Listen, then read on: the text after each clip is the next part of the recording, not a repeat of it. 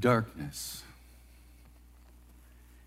It's not a place that we typically like to be.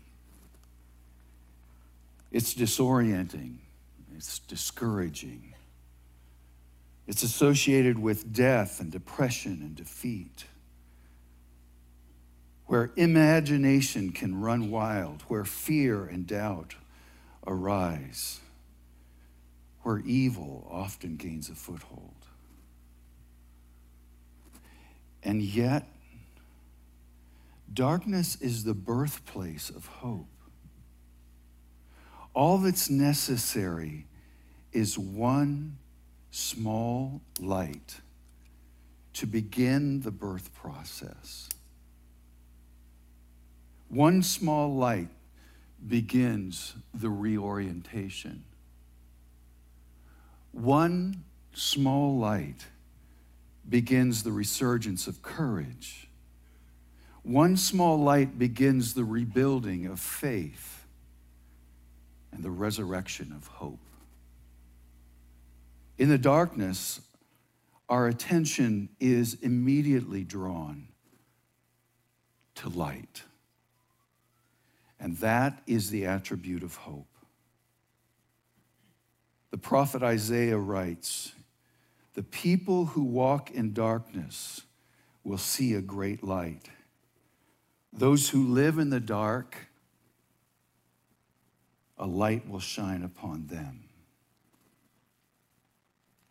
That's the message of hope.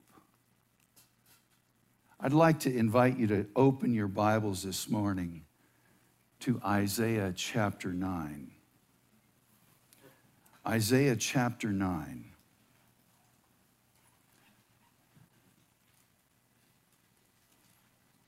We're going to be here a good bit of the time this morning, back and forth into other passages as passages as well, but we're going to return here often. Advent is a curious word, isn't it? It's not typically used in our language.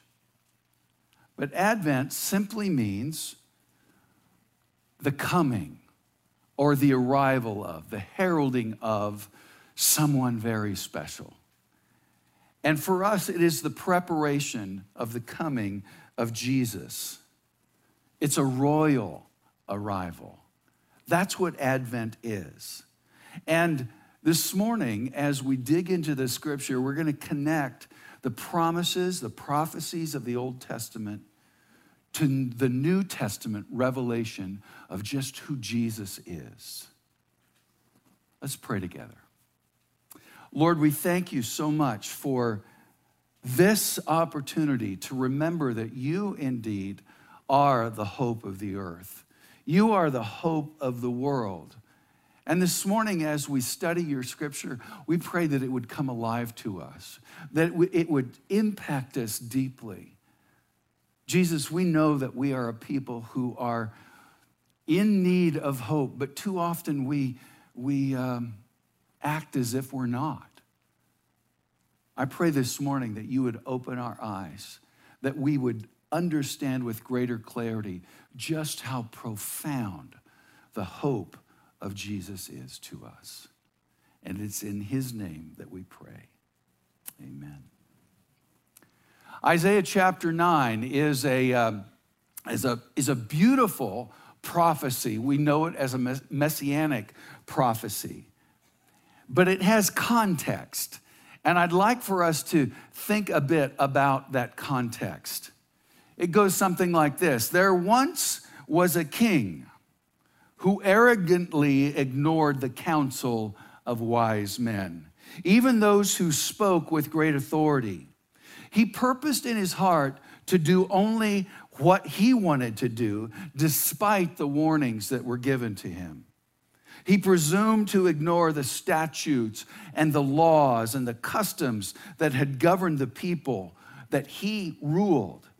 Those laws and custom had governed the people for hundreds of years. He despised those that tried to redirect him and led his nation into a season of great darkness, defeat, and despair. His name was Ahaz. Ahaz was the king of Judah, the southern kingdom. After the, the united kingdom of Israel was split into two, Judah was the southern kingdom. Ahaz is short for Jehoahaz, or Yahweh has held. Ahaz is remembered as an evil king. In 2 Kings chapter 16, we read that Ahaz was 20 years old when he became king. And he reigned for 16 years in Jerusalem. And he did not do what was right in the sight of the Lord his God, as his father David had done. But he walked in the way of the kings of Israel, that is, the northern kings, and, and even made his son pass through the fire according to the abominations of the nations whom the Lord had driven out before the sons of Israel.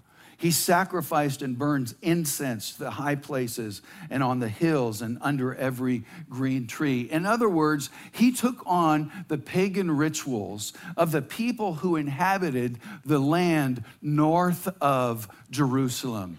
We know that land in, in biblical times was known as Samaria. And many of the uh, customs of the people that once lived there became the customs of even the people of Israel. Immediately upon his ascension to the throne, Ahaz was confronted by armies from the northern kingdom, that is, Israel, and Damascus or Syria.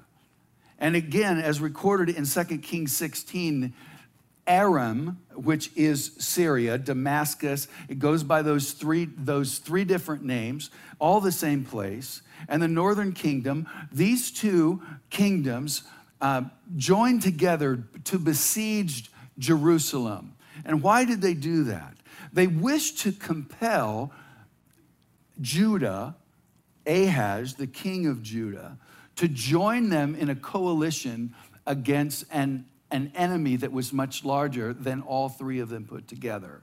That enemy was Assyria. I'd like for you to take note. This, this map uh, describes the Middle East, and you can see in, in red letters modern day Middle East. And that green area up there is where the kingdom of Assyria was located. It included, it included eventually uh, portions of Iraq, southern Turkey, Syria, and even then down into Israel. Let's go to the next map. We find here the kingdoms, the two kingdoms, the separated kingdoms of Israel. To the north, there in the, the blue, is the northern kingdom. To the south, there we see the kingdom of Judah. And up then to the north and to the east, you see the kingdom of Aram or Damascus. Now, the kingdom of Aram and the kingdom of Israel are the two that came against the kingdom of Judah. They were wishing to bring for their forces together. Let's go to the next map to hold back the kingdom of Assyria which is there in the purple. That's during the time of, of Isaiah the prophet. Eventually, Assyria would in, engulf that entire region there in green. You'll note that it includes Syria, Aram, that, that area there, as well as the northern kingdom. That's who we are talking about. That's what happened here. This is the context of this scripture that we're reading this morning, in which in which we read about the messianic hope. The prophet Isaiah counsels Ahaz to trust God rather than foreign allies and tells him to ask for a sign, ask for a sign to confirm that God's word is true. So, the Lord Himself says, The Lord will give you a sign. In Isaiah chapter 7, you can flip back there if you want. Isaiah chapter 7, beginning in verse 10. It says, Then the Lord spoke again to Ahaz, notice the Lord spoke to Ahaz, saying, Ask for a sign for yourself from the Lord your God. Make it, make it deep as Sheol or as high as the heaven. He's saying, Ask for a sign, Ahaz, because I want to give it to you. It can be as big and deep and wide as you wish because I want to I want to make sure you understand this. But Ahaz said, I will not ask for a sign, nor will I test the Lord. Wait a second. Who's asking Ahaz to ask for a sign? It's the Lord Himself, right? And Ahaz says, No, I'm not going to do that. I'm not going to do that. God wanted to reassure Ahaz that he had his royal he had his royal company in his hand. He had the, the nation of Judah in his hand. Going on then, then he, that is Isaiah said, Listen now, O house of David, that's Ahaz. Listen up, Ahaz. Is it too slight a thing for you to try the patience of men, that you will try the patience of my God as well? Dude, do you know who you're talking to? That's who that's Isaiah's word to Ahaz. Going on, he says, This is the sign that God will give. Beginning in verse 14, the second half of that. Behold, a virgin will be with child and bear a son, and she will call his name Emmanuel. We know that name, right? Emmanuel. What does it mean? God with us. God with us. That's the sign that God desires to give.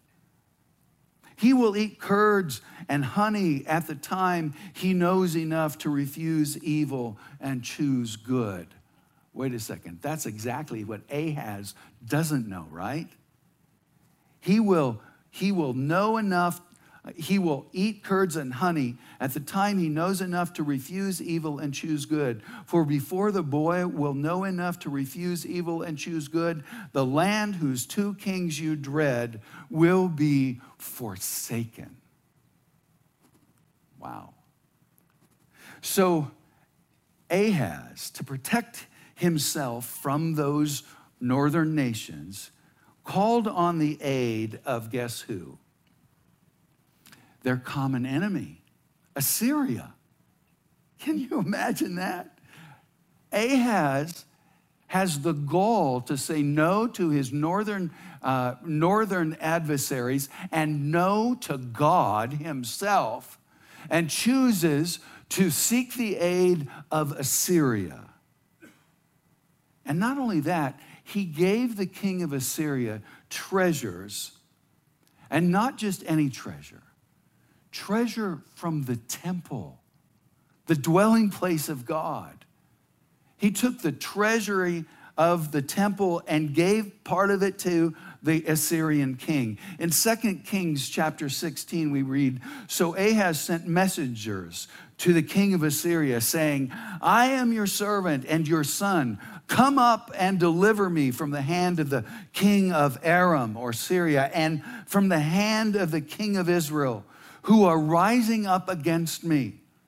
Ahaz took the silver and gold that was found in the house of the Lord and in the treasuries of the king's house and sent a present to the king of Assyria.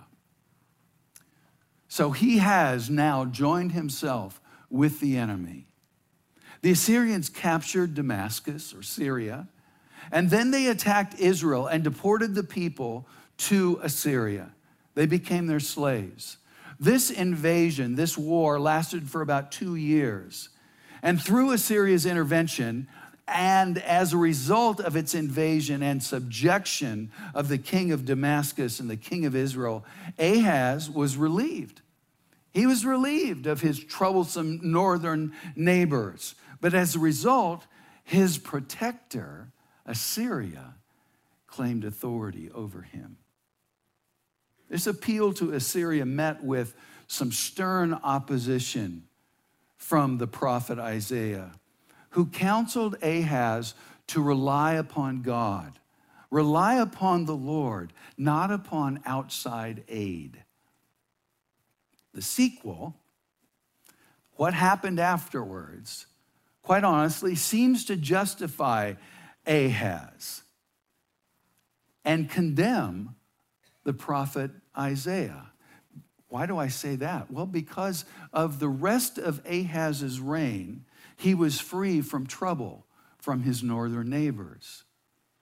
Hmm. Free from trouble from his northern neighbors who were taken into slavery in Assyria.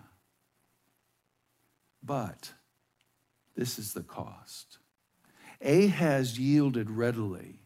He yielded readily to the glamour and the prestige of the Assyrians in religion as well as his politics. He went to, Ma- to Damascus to, to swear homage to the king of Assyria. And while he was there, he saw this altar. He just fell in love with this altar. And so he decided, I'm going to go back to Jerusalem and I'm going to build a replica of that altar.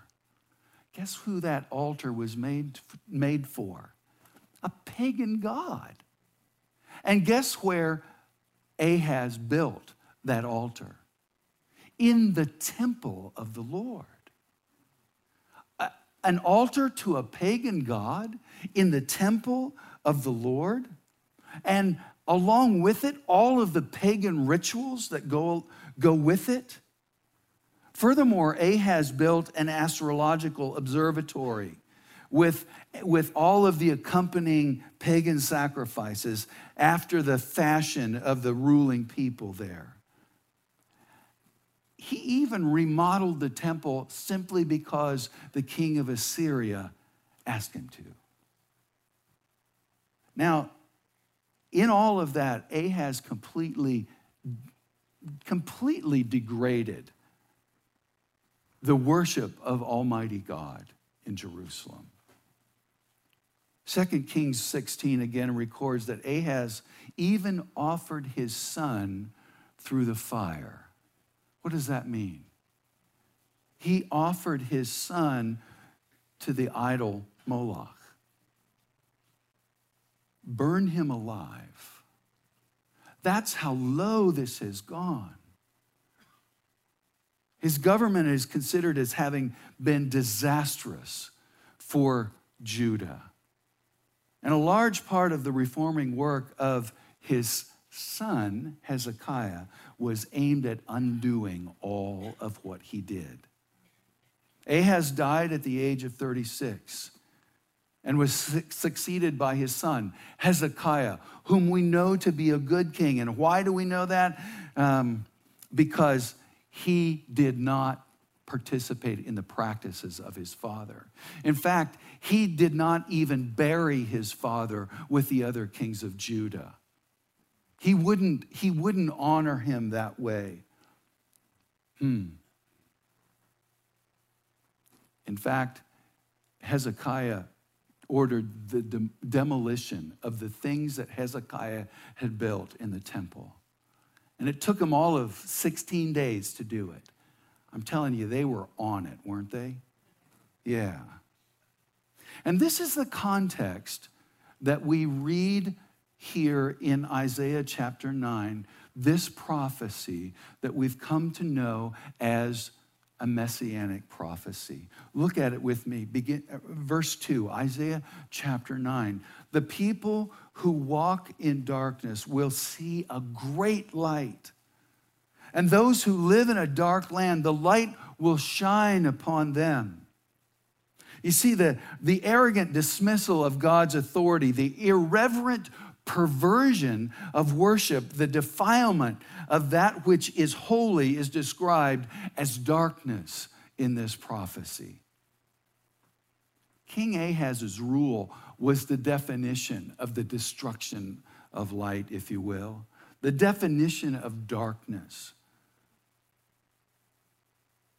Yet, here in the middle of this darkness, smack dab in the middle of this darkness, comes the promise of light. Why here? Why then? In the middle of this darkness, uh, the promise of light? Well, again, in the darkness, our attention is drawn to the light, isn't it? That's where our attention goes. That's the attribute of hope. It's like a light in the darkness. In the light, a single candle can be missed, can be ignored. But in the dark, it is highlighted. This season of preparation for Christmas that we are in, and I, I, I, I need to tell you that, that we're taking a, a break from the book of Mark, and that's all it is. We're taking a break from the book of Mark for the month of December so that we can really pursue what Christmas is all about. The reason for that is because in our world, um, the light of Christ can be so easily tossed aside. You know, all day long, since before Thanksgiving, we've been hearing about the preparation for Christmas. And what is it? It's all about giving gifts, it's all about getting the best deal on Black Friday. Yeah. Even on the way here this morning, I heard uh, some commentary on the radio giving counsel on, on how to buy gifts for people you don't really know very well. That's what, that's what this means for us as a, as a culture. We've missed the, the understanding that Christmas is about Jesus. Hmm. Because, quite honestly, we're living in the light, right? Hey, everything's perfect. The economy's humming right along. It's a great day to be a, in the USA, right? All things are well. That's what we believe. That's how we live. And yet, hey, let me tell you, just in this week's news, did you notice that the life expectancy of a U.S. citizen has declined again for the third year in a row? Why is that? Well, they attribute it to the opioid crisis. And what's that about? It's about people being addicted addicted to a substance that they get involved with because of who knows. Maybe it starts as pain control and then it gets out of control.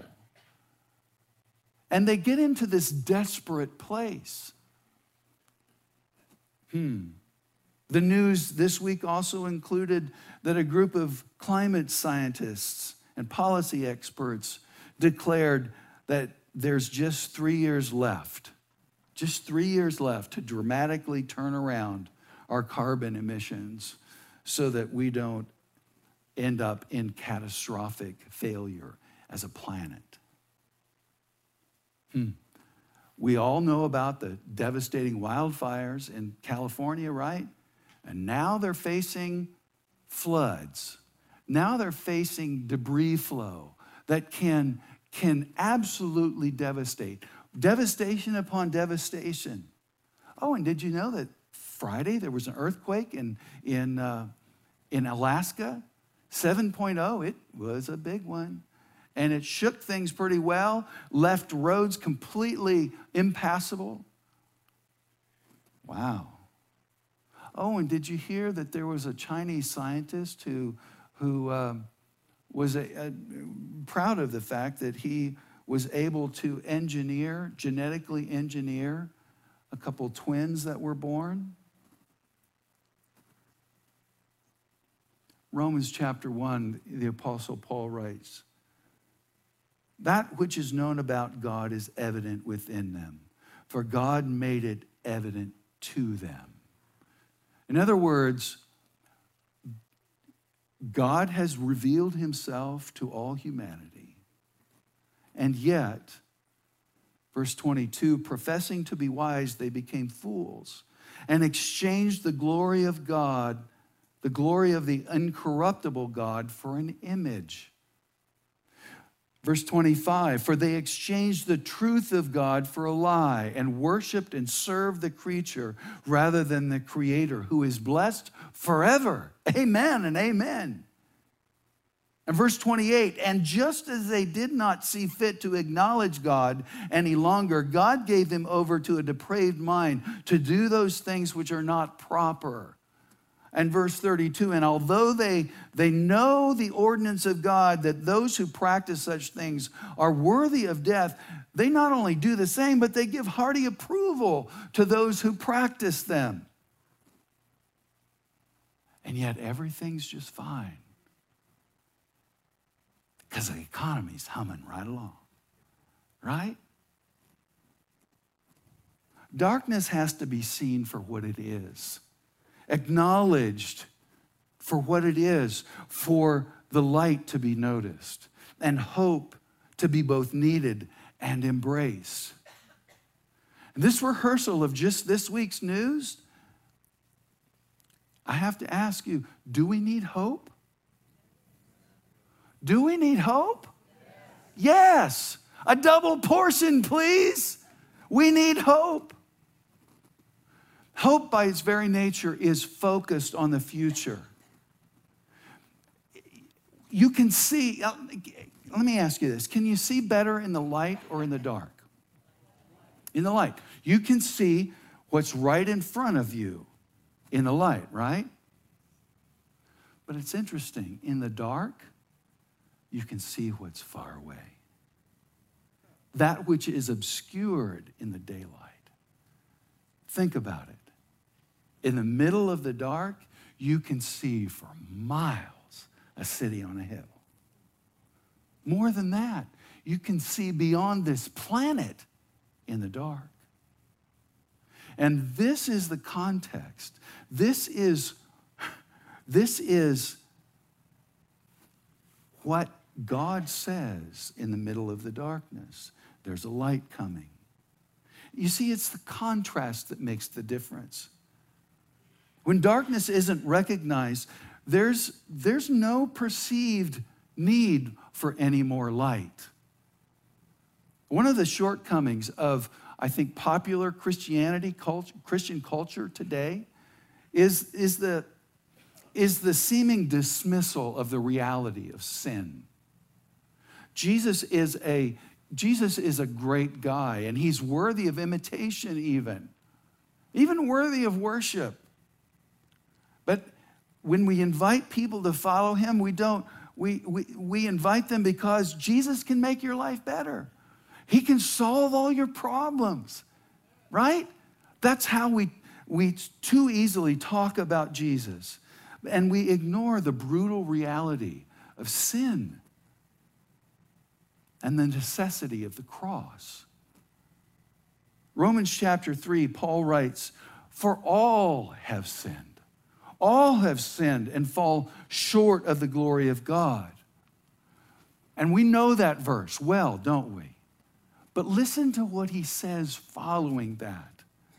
Because justified as a gift by his grace, being justified as a gift by his grace through the redemption which is in Christ Jesus. Let's read that again being justified. I love this illustration that says justified simply is making it as just as if I'd never sinned by, by a gift given in grace, being justified as a gift by his grace through the redemption which is in Christ Jesus. By the through the redemption means the buying back, the paying for. Whom God displayed publicly as a propitiation in his blood through faith. Now, what is propitiation? It's, it's the means of appeasing or compensating for, paying for, making up for, making amends God displayed this propitiation in Jesus' blood He is able, he makes things right in Jesus' blood. And this was to demonstrate his righteousness, his rightness, his rightness, his justice. Because of the forbearance of God, he passed over the sins previously committed. You see, God could not, God could not pass over your sin apart from the sacrifice of Jesus, apart from the shedding of his blood on our behalf. That's profound. Now, a propitiation is, is used as the cover of the Ark of the Covenant in the Holy of Holies. What is the Ark of the Covenant? That is that it, that's that holy chest, if you will, in which the, the Ten Commandments were, were stored in the temple and other articles of God's magnificence and salvific or saving grace for the people of Israel. And there it is said that God dwelled. And on the top of that, there is a bench that is called the mercy seat. And once a year, the priest, the high priest, goes in on the Day of Atonement into that Holy of Holies and sprinkles the blood of an animal who becomes the propitiation for the sins of the nation. That's the historical worship. And that's the idea here that the Apostle Paul illuminates. That's what God has done with the blood of Jesus. And I have to say, this is the heart of the gospel. This is what it's about. Jesus didn't come just to be a great example or, or someone to be admired or even to be imitated. He came to be the sacrifice that takes away the sin of the world. Until we acknowledge our need for that payment, we will not see the light that illumines the darkness. That's why the sinner's prayer, that's why the sinner's prayer, when a person comes to Christ, that prayer needs to include the understanding that they are sinful and that they can't do anything about it on their own. Understanding that is critical to understanding what salvation is. When we recognize we are, we are also the people who walk in darkness, we will see that great light. That light that brings hope even in the middle of that darkness. Hope and faith and conviction. Hope and faith and conviction. We find those three words in Hebrews chapter 11, verse 1. And hope and faith and conviction are the three legs of a four legged stool. And that top of that stool is what we know as salvation. Think about it. Hope inspires faith. Faith deepens conviction. Grace delivers salvation.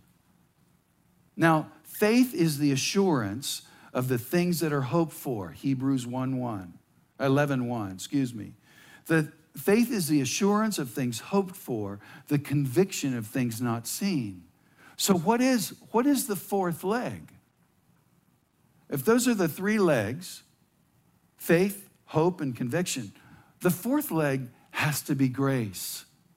It has to be grace. And the four together provide a sure foundation for salvation. It's interesting that the word, the Hebrew name for Jesus, we heard it earlier. Andy said it kind of in passing. Maybe you didn't hear it. The Hebrew word for the name Jesus is Yeshua. Yeshua. It's taken from a Hebrew verb, yasha, that means to deliver or to save or rescue. And the Greek translation of Yeshua is Jesus. among first century Greeks, of which the name Jesus is derived. Jesus. Jesus himself is our salvation. Jesus himself.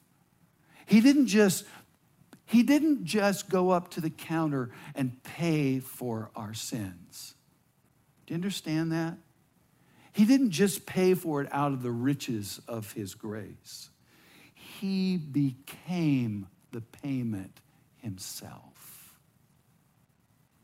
He stepped in for us. I think too often when we hear the words that Jesus pays for our sin, it almost sounds like a casual transaction. He himself is the payment, and he is the object of our faith. He is the one we put our faith in. Jesus himself. Not, dare I say it, it's not just what he's done for us. Our faith is in him. John chapter 1, there the apostle records that in him was life, and the life was the light of men. And the light shines in the darkness, and the darkness did not comprehend it. He is the light, Jesus Himself. So, back to Isaiah chapter 9, look at it with me. The people who walk in darkness will see a great light. What does that mean? It means Jesus himself. Those who live in a dark land, the light will shine upon them. Jesus himself. The prophecy follows in verse 6. Look at it with me. For a child will be born to us a son will be given to us, and the government will rest on his shoulders. And his name, his name will be called Wonderful Counselor, Mighty God, Eternal Father, Prince of Peace. This, this is the hope of Christmas. It's the hope of the world. It's, it's a child. It's the Son of God on whose shoulder will rest the government. He is the one who is going to put everything in order. He is the one who is going to speak and act in absolute authority. He is the one who will bring justice. His name is Wonderful Counselor. Wonderful Counselor. The vast majority of the times this word is used refers to the Lord Himself and His work. And it's the nearest word in Hebrew that has the idea of the supernatural connected to it, bringing wisdom that far exceeds any human wisdom. And the counselor, the idea of a counselor is not only to give ex- advice, but to resolve things. I love that because Jesus resolves our problem. He resolves it.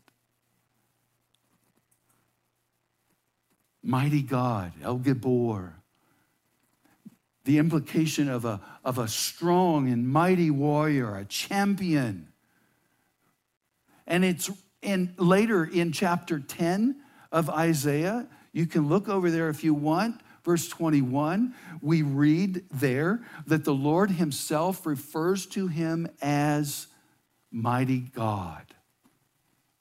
That is, is indicative of the fact that the Messiah is not just any human, he is divine, he is God himself.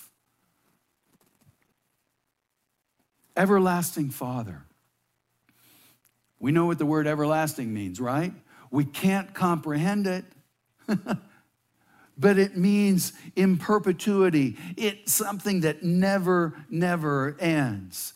And He is the everlasting Father. Our Father brings up the, the idea of care and concern and discipline. Always. And he's the Prince of Peace. He's the Prince, the Lord, the Master, the ruler of peace.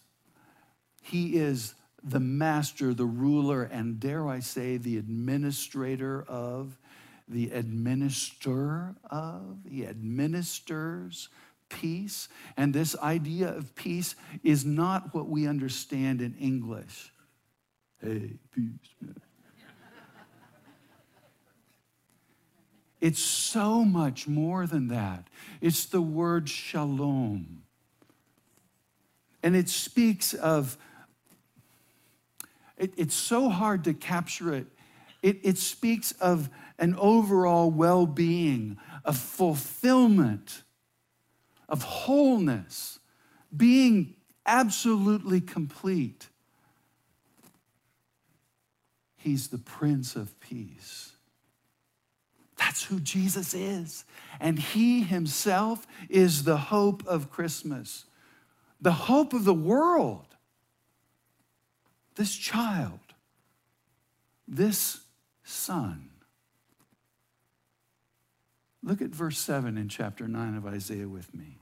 There will be no end to the increase of his government or of peace. No end to the increase of his authority, his justice, his order. It's ever increasing on the throne of David and over his kingdom to establish it and uphold it with justice and righteousness from then on and forever. It has a beginning point, but no ending point. And then he says, The zeal of the Lord of hosts will accomplish. What does that mean? The zeal of the Lord of hosts. Well, the word zeal is, is it's, we, how do I say this? The word jealous is attached to the meaning of zeal. And we typically think of jealousy as a negative, right?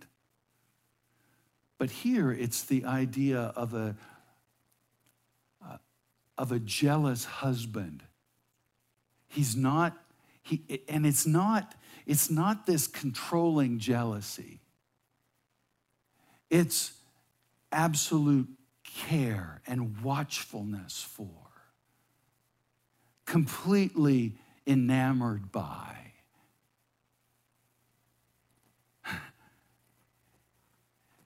Protecting,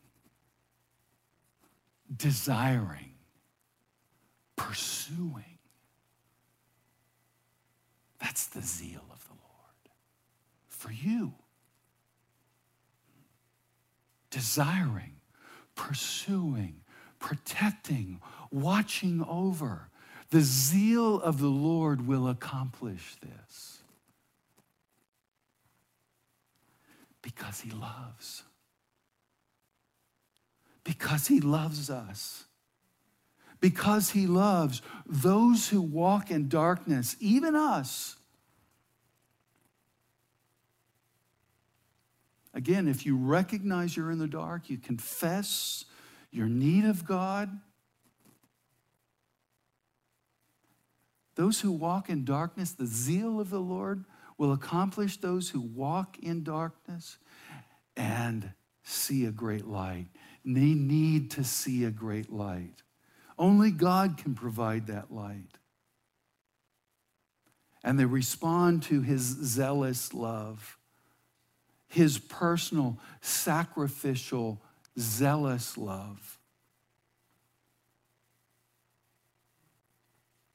Because he made the payment for our sin. It's that zealous. The zeal of the Lord will accomplish the uncovering of the light, even in the midst of the darkness. That's the wonder of Christmas. That's what we are celebrating. That's why we're taking these weeks to prepare. It's not just this cultural gift giving thing, it's about Jesus, the light of the world. If you if there's anybody here this morning who's never connected with Jesus as being your salvation, He Himself, if you recognize that you're in darkness, as we all should, if you recognize that, but you've never reached out and said, Jesus, I need you to make things right in my life. This morning is the time to do that. Don't neglect the opportunity. Last night, a young man came forward and said, I'm in darkness. What a revelation. Yeah. And when we get there, God is eager, He's zealous. He's zealous to bring the light, the hope of the world. Would you pray with me? In fact, would you stand? Let's pray together. Jesus, we thank you for. Um, it, it, it seems almost too casual to, to say thank you for bringing the light, turning the light on. Because there's so much more involved, Lord. Thank you for the revelation that we're in the dark without you. Thank you as well, Lord Jesus, that you are the one who, who pays for. You yourself are the payment for our sin. You are the one who makes it all right, makes it right the way it should be. And apart from you, Lord, we cannot even hope to live in righteousness. Lord, our desire this morning is to, is to allow the reality of who you are to impact us, even in this season, perhaps especially in this season. Again, if, there's anyone here who has never made that commitment to Jesus, to say to him, I know I'm a sinner. I know I'm in the dark. And I desperately need the light of Christ. I need his payment for my sin. If that's you this morning, don't put it off. Today is the day of salvation. As we sing, I invite you, if, if you desire prayer, if it's for that decision, fine. If it's other than that, feel free to come forward. There will be people up front here to pray with you. Let's worship the Lord.